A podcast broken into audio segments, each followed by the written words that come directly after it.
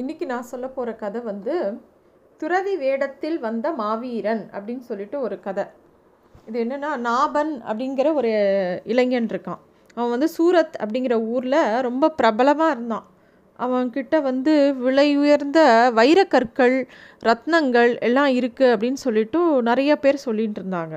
அவன் வந்து பெரிய வணிகர்லாம் கிடையாது. அவன் வந்து ஒரு வைத்தியசாலை மாதிரி வச்சுட்டு அங்கே இருக்கிறவங்க எல்லாருக்கும் வைத்தியம் பார்த்துட்டு இருந்தான்.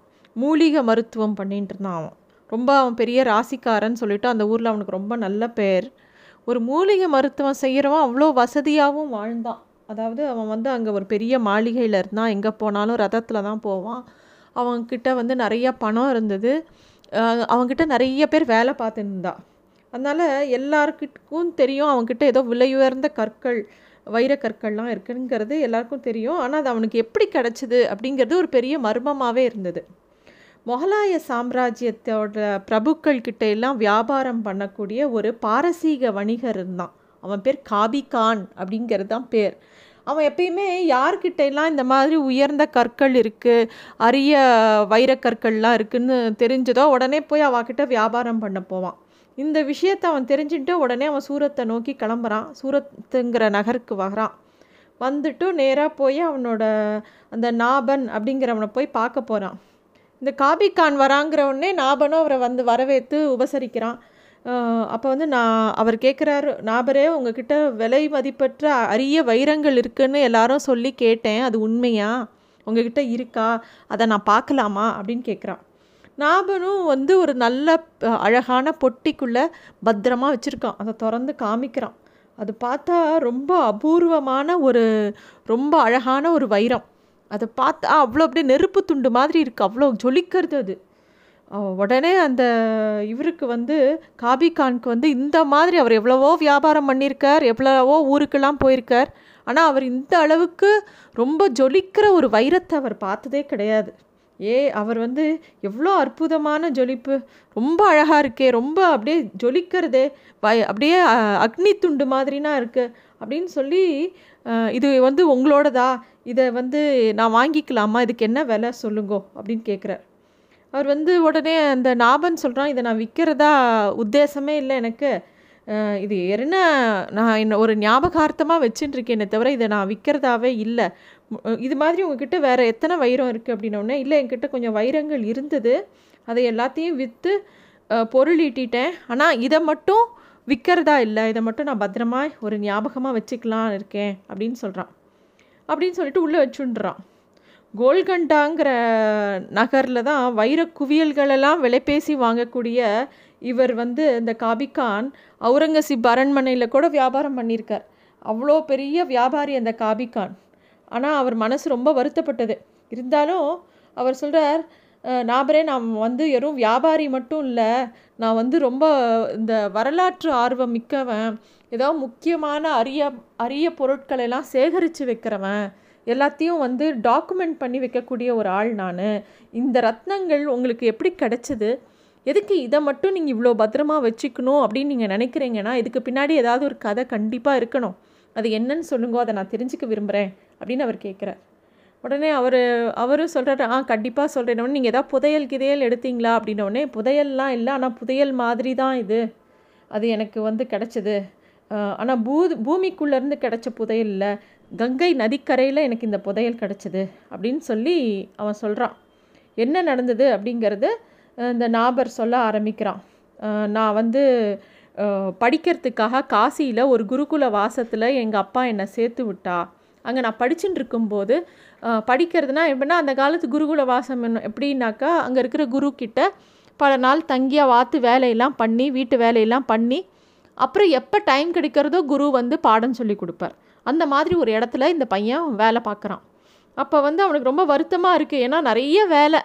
ஒரு நாள் வந்து கங்கக்கரையில் வந்து சாயந்தர வேலையில் உட்காண்ட்ருக்கான் அப்போ வந்து ஒரு சாயந்தர வேலையில் அங்கே வந்து ஒரு பெரிய முரசு ஒழிக்கிறது இந்த மாதிரி மராட்டிய மன்னன் சிவாஜி வந்து ஆக்ரா சிறையிலேருந்து தப்பிச்சுட்டான். அவன் காசிக்கு தான் வந்திருக்கிறதா தகவல் கிடச்சிருக்கு. அவன் யார் கண்லையாவது பட்டா பிடிச்சு நகர காவலர்கள்கிட்ட ஒப்படைக்கணும். அப்படி கொடுக்குற ஆளுக்கு பத்தாயிரம் ரூபாய் பொற்காசு அழிக்கப்படும் அப்படின்னு சொல்லி ஒரு முரசு அடிக்கிறான் இது இவன் காதில் விழருது. ஓ அப்படியா? அப்படின்னு யோசிச்சுட்டு பேசாமல் உட்காண்ட்ருக்கான் அப்போ அவன் முன்னாடி ஒரு துறவி மாதிரி ஒருத்தர் வந்து வேகமாக அவசரமாக வந்து இந்த எனக்கு வந்து உடனே தர்ப்பணம் பண்ணணும் என் பித்ருக்களுக்கு அப்படின்னோடனே இவர் சொல்கிறார் ஐயா சாயந்தரம் ஆறு மணிக்கு மேலே ஆறுது. இப்போ வந்து யாரும் தர்ப்பணம் பண்ணுற வழக்கம் கிடையாது. காலம்பரை தான் பண்ணுவோம். சந்தியா வேலையில் தர்ப்பணம் பண்ணுற வழக்கம் கிடையாது. உங்களுக்கு தெரியாதா? அப்படின்னு சொல்கிறார் அப்போ திருப்பி அந்த முரசு அடிக்கிறது இவர் அவசரப்பட்டு அந்த வந்த துறவி மாதிரி இருக்கிறவர் அந்த இதை பார்க்குறார். அந்த முரசை நோக்கி திரும்புகிறார் அப்போ தான் இவன் கவனிக்கிறான். அவர் பார்க்க நல்லா ஆஜானுபாவா ரொம்ப அழகாக கண்ணில் அவ்வளோ ஒரு தேஜஸோட ஒருத்தர் மாவீரன் நிற்கிறார் ஆனால் மேலே வந்து துறவி மாதிரி ட்ரெஸ் பண்ணின்னு இருக்கார்.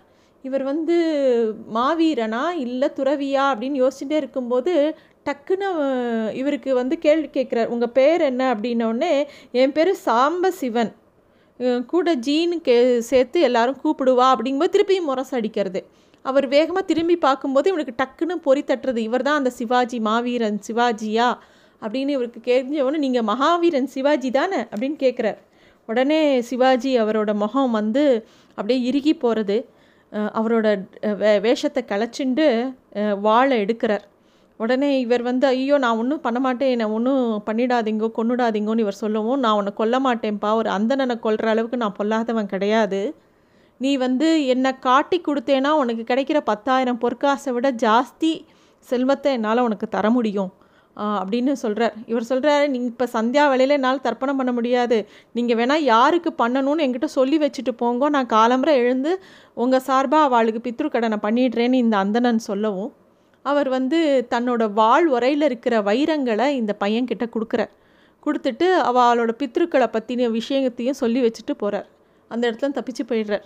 இந்த பையன் வந்து அன்றைக்கி ராத்திரி பூரா அங்கேயே உட்கார்ந்து இருந்துட்டு மறுநாள் காலம்புற அவள் சிவாஜி மாவீரன் சிவாஜியோட பித்ருக்களுக்கு உண்டான தர்ப்பணத்தை பண்ணிவிட்டு கிளம்பி அந்த செல்வங்களோட கிளம்பி அவன் ஊருக்கே வந்துடுறான். அப்போ தான் அவன் வந்து அந்த பணத்தை வச்சு தான் அவன் வந்து பெரிய மாளிகை கட்டின்னு அவள் அப்பா பரம்பரை பரம்பரையாக மூலிகை தொழில் பண்ணிட்டு இருந்தா அதே விஷயத்தையும் அவனே எடுத்துண்டு புரோகிதமும் பண்ணிட்டு அவனோட பழப்பம் நடத்தின்னு இருக்கான். ஆனால் இவன் மனசுக்குள்ளே என்ன வருத்தம் அப்படின்னா தான் வந்து காட்டி கொடுத்துடுவோம் அப்படின்னு பயந்துட்டு அவர் அந்த ப இதை வைரங்களை கொடுத்தாரா? நான் கண்டிப்பாக மாவீரன் சிவாஜியை காட்டி கொடுப்பேனா? அவர் எவ்வளோ பெரிய யுக புருஷர் அவர் எவ்வளோ பெரிய மகான். நான் அதை சொல்ல வரத்துக்குள்ளே அவர் அவசரப்பட்டு என்கிட்ட அந்த வைரங்களை கொடுத்துட்டு போயிட்டார். அதனால் அவர் ஞாபகார்த்தமாக இந்த ஒரே ஒரு வைரத்தை வச்சுட்டு அதுக்கிட்ட தினமும் மன்னிப்பு கேட்டுருக்கேன் என் வாழ்நாளில் என்றைக்காவது ஒரு நாள் அவரை சந்திச்சேன்னா மன்னிப்பு கேட்பேன். ஆனால் வந்து நான் வந்து அவரை என்றைக்குமே காட்டி கொடுக்க மாட்டேன். அன்றைக்குமே நான் காட்டி கொடுக்கறதா இல்லை. நான் சொல்கிறதுக்குள்ளே அவர் அவசரப்பட்டு என்கிட்ட இதை கொடுத்துட்டு போயிட்டார். அதனால் இந்த விஷயத்தை நான் ஞாபகமாக வச்சுட்டுருக்கேன் அப்படின்னு இந்த பையன் சொல்கிறான் இதை கேட்டவுடனே தான் காபிகானுக்கு அதோட நியாயம் புரிஞ்சுது. உடனே அதனால் அந்த விற்கணும்னு சொல்லி வற்புறுத்தி அவரை கேட்காம அவர் கிளம்பி போயிடுறார். இந்த மாதிரி உருக்கமான நிகழ்வுகளை நினைவுகளை பதிவு செஞ்சு வச்சுருக்கார் அந்த காபிகான் அந்த காபிக்கானோட பல பதிவுகள் வந்து கடுமையான விமர்சனங்களுக்கு ஆளாச்சு. ஆனால் அவர் எழுதி வச்ச செய்திகள் பல செய்திகள் மூலமாக சிவாஜியை பற்றின நிறைய விஷயங்கள் நமக்கு கிடச்சிது. இதுதான் அந்த கதை. துறவியாக இருந்த மாவீரன் அப்படிங்கிற ஒரு கதை. நன்றி.